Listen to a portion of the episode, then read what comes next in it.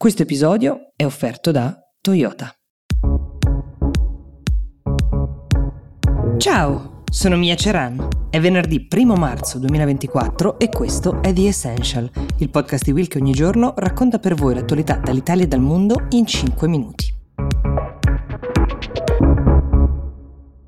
Allora, in questi giorni sta aumentando la tensione in un piccolo angolo di Europa, di cui abbiamo parlato in passato, ma che per un po' è sparito dalla cronaca geopolitica. Si chiama Transnistria, è una piccola regione della Moldavia, ma è una regione separatista e filorussa che da anni la Russia usa come strumento di pressione e destabilizzazione nei confronti del governo moldavo. Ecco, in questi giorni la Transnistria ha chiesto direttamente alla Russia alcune misure per proteggere questa regione da quella che definisce una crescente pressione da parte del governo moldavo. La richiesta d'aiuto è arrivata durante un incontro straordinario dei funzionari dell'autoproclamata Repubblica eh, di Transnistria, che è un'entità nata nel 1990, subito dopo il crollo dell'Unione Sovietica, ma che non è riconosciuta né dalla Moldavia né dalla comunità comunità internazionale. La sua esistenza è resa possibile soltanto dall'appoggio russo che su questo territorio mantiene anche una presenza armata di 1500 soldati dell'esercito russo e controlla anche enormi depositi di munizioni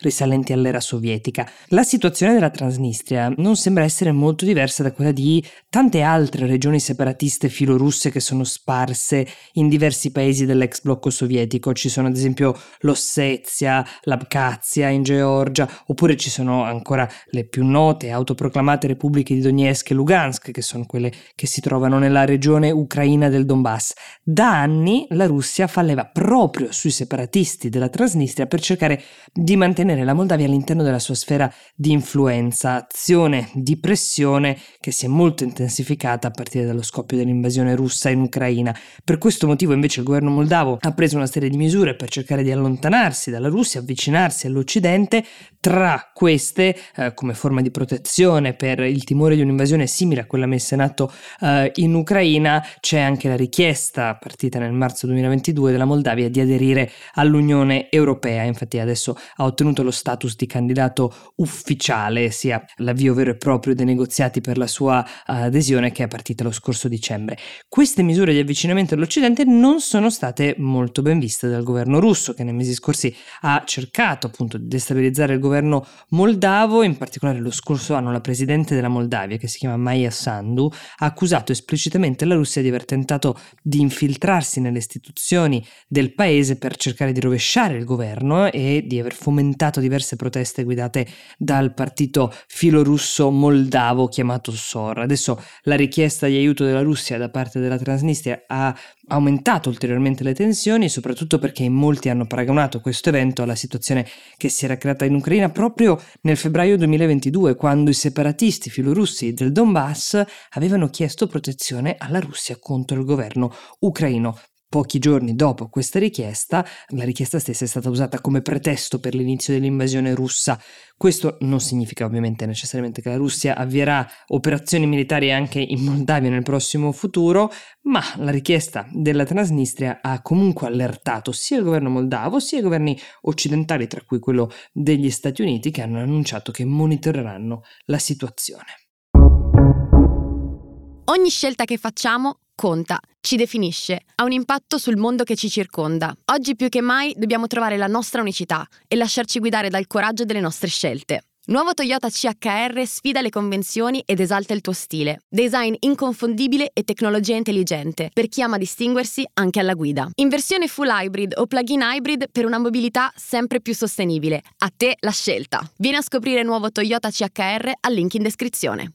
E adesso passiamo a una buona notizia che riguarda uno studio pubblicato a proposito della ricerca scientifica Plus One che ha dimostrato che diversi paesi europei, a sorpresa, hanno raggiunto alcuni dei loro obiettivi energetici sostenibili con un decennio di anticipo rispetto al target temporale del 2030. È una notizia decisamente positiva però ci sono intanto delle ragioni eh, non nobilissime, ma eh, rileva anche alcune lacune invece negli sforzi ambientali dei vari paesi europei. In particolare questo studio segnala come in generale tutti gli Stati membri dell'Unione Europea abbiano compiuto sì grandi progressi verso il raggiungimento soprattutto del settimo degli obiettivi di sviluppo sostenibile fissato dalle Nazioni Unite. Stiamo parlando di quello che prevede l'accesso all'energia accessibile, affidabile, sostenibile e moderna per tutti entro il 2030. Questo studio mette insieme sette parametri per ottenere quest'unica misura dei progressi dei vari paesi con l'obiettivo fissato dalle Nazioni Unite. Ha stilato una classifica dei paesi europei più virtuosi. Eh, il più vicino all'obiettivo è la Svezia, poi c'è la Danimarca, l'Estonia, l'Austria.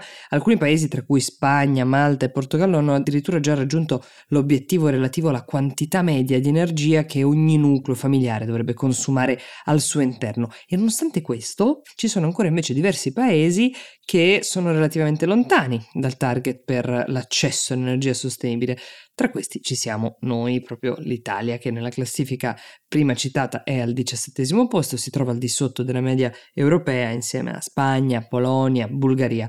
Questi risultati possono essere spiegati, al di là di uno slancio virtuoso, molto più chiaramente con il fatto che negli ultimi anni l'Unione Europea abbia accelerato il passaggio dai combustibili fossili a delle fonti di energia più sostenibile, soprattutto nel tentativo di ridurre la dipendenza dal gas russo.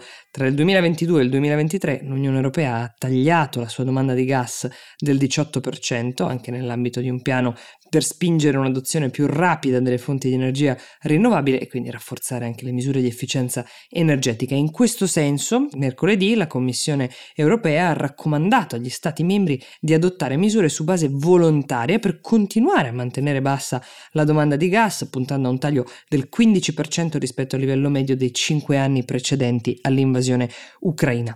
Questo ovviamente non significa che l'Unione Europea abbia raggiunto tutti i suoi obiettivi di sostenibilità, ma che almeno su uno dei tanti target ambientali sembra che siamo su una strada quantomeno incoraggiante.